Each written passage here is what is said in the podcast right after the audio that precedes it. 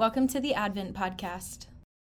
If we haven't met, my name is Grace Cathy, and I serve on staff here at New Vision as the worship ministry assistant. Today I'll be in Psalm 40, verses 1 through 5, and reading from the NIV translation. It says, I waited patiently for the Lord. He turned to me and heard my cry. He lifted me out of the slimy pit, out of the mud and mire. He set my feet on a rock and gave me a firm place to stand. He put a new song in my mouth, a hymn of praise to our God. Many will see and fear the Lord and put their trust in him. Blessed is the one who trusts in the Lord, who does not look to the proud, to those who turn aside to false gods. Many, Lord my God, are the wonders you have done, the things you planned for us. None can compare with you. Were I to speak and tell of your deeds, there would be too many to declare. When I read this, I immediately stopped on the first sentence and I saw a divider down the middle. I saw, I waited patiently, and then for the Lord. When I read I waited patiently, I think of myself being an impatient person by nature and constantly just wanting to get things done and move on to the next thing and execute. But then when I read it as a whole sentence, I waited patiently for the Lord. I remember that I can be patient because I have the Lord with me. It's hard to be patient, but it can also be the greatest gift. While we don't always see what will come from our waiting season, the Lord does. And to me, I think that's such a gift to not have to know every single detail all the time as someone who just has a thousand details running through my brain.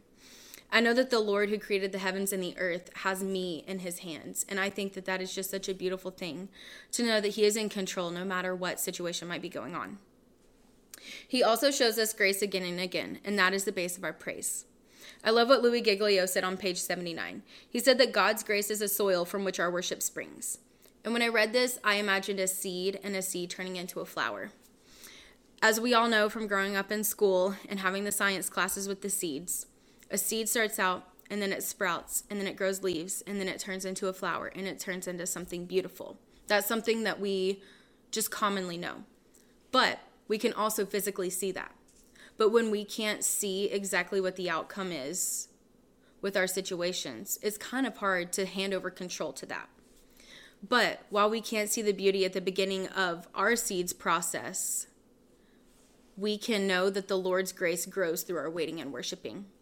The Lord takes our trust and our patience and he makes it into something beautiful that only he can do, which I think is just so amazing.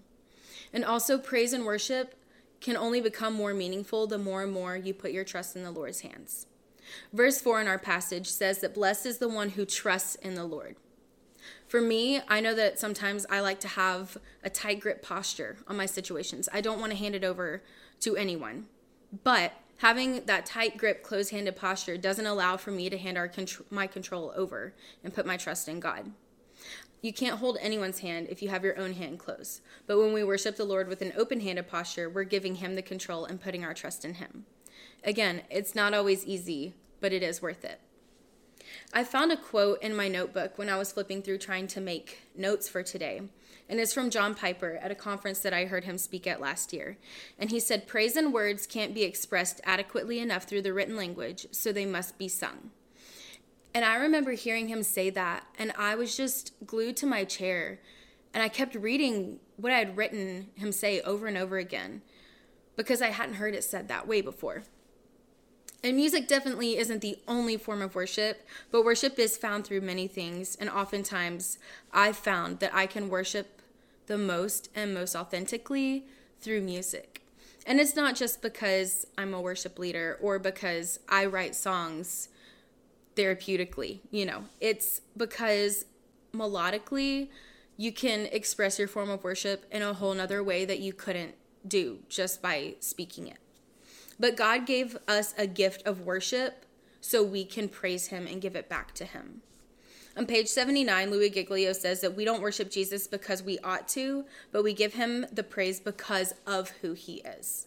And we worship him because we get to. And how special is that to know that we get the joy and privilege of singing our praises and thanks to the name above all names? Many scriptural references of praise are in the Bible, from the Psalms to angels singing and so many more things. Praise is in happiness, excitement, and gladness, but it's also in sadness, despair, hurt, sorrow, and so many more emotions. But my favorite parts of the Bible are when you see somebody just so distraught and torn up, yet they still choose to praise the Lord because they know that He's worthy of it and He is going to work His will into whatever situation they're in. The song in day 16 of our devotional, right before the prayer, is actually Oh Holy Night. And to me, that song is so simple, yet it paints this beautiful imagery of the night that our Savior was born. The world just trusted the Lord's promise to send the Messiah, and this song points directly to that moment when they saw that promise fulfilled. One of my favorite lines in O Holy Night is the line that says, A thrill of hope, the weary soul rejoices. And I think that's so beautiful to know that even someone who was at their wits' end and at their last straw and just not seeing the Lord's promise being fulfilled rejoiced and praised him in that moment. Even the angels were singing then. The angels were singing because the Messiah was born. Another line in the song that I just love says, Sweet hymns of joy and grateful chorus raise we. Let all within us praise his holy name. Praise his holy name. Even in the simplest and well known of Christmas songs, such as O Holy Night, you can praise his name. I challenge you today to praise the Lord through worship, even if it's as simple as singing a Christmas song such as O Holy Night in your car on your way to work. Thank you for joining us today, and we will see you back next time as we continue our Advent study.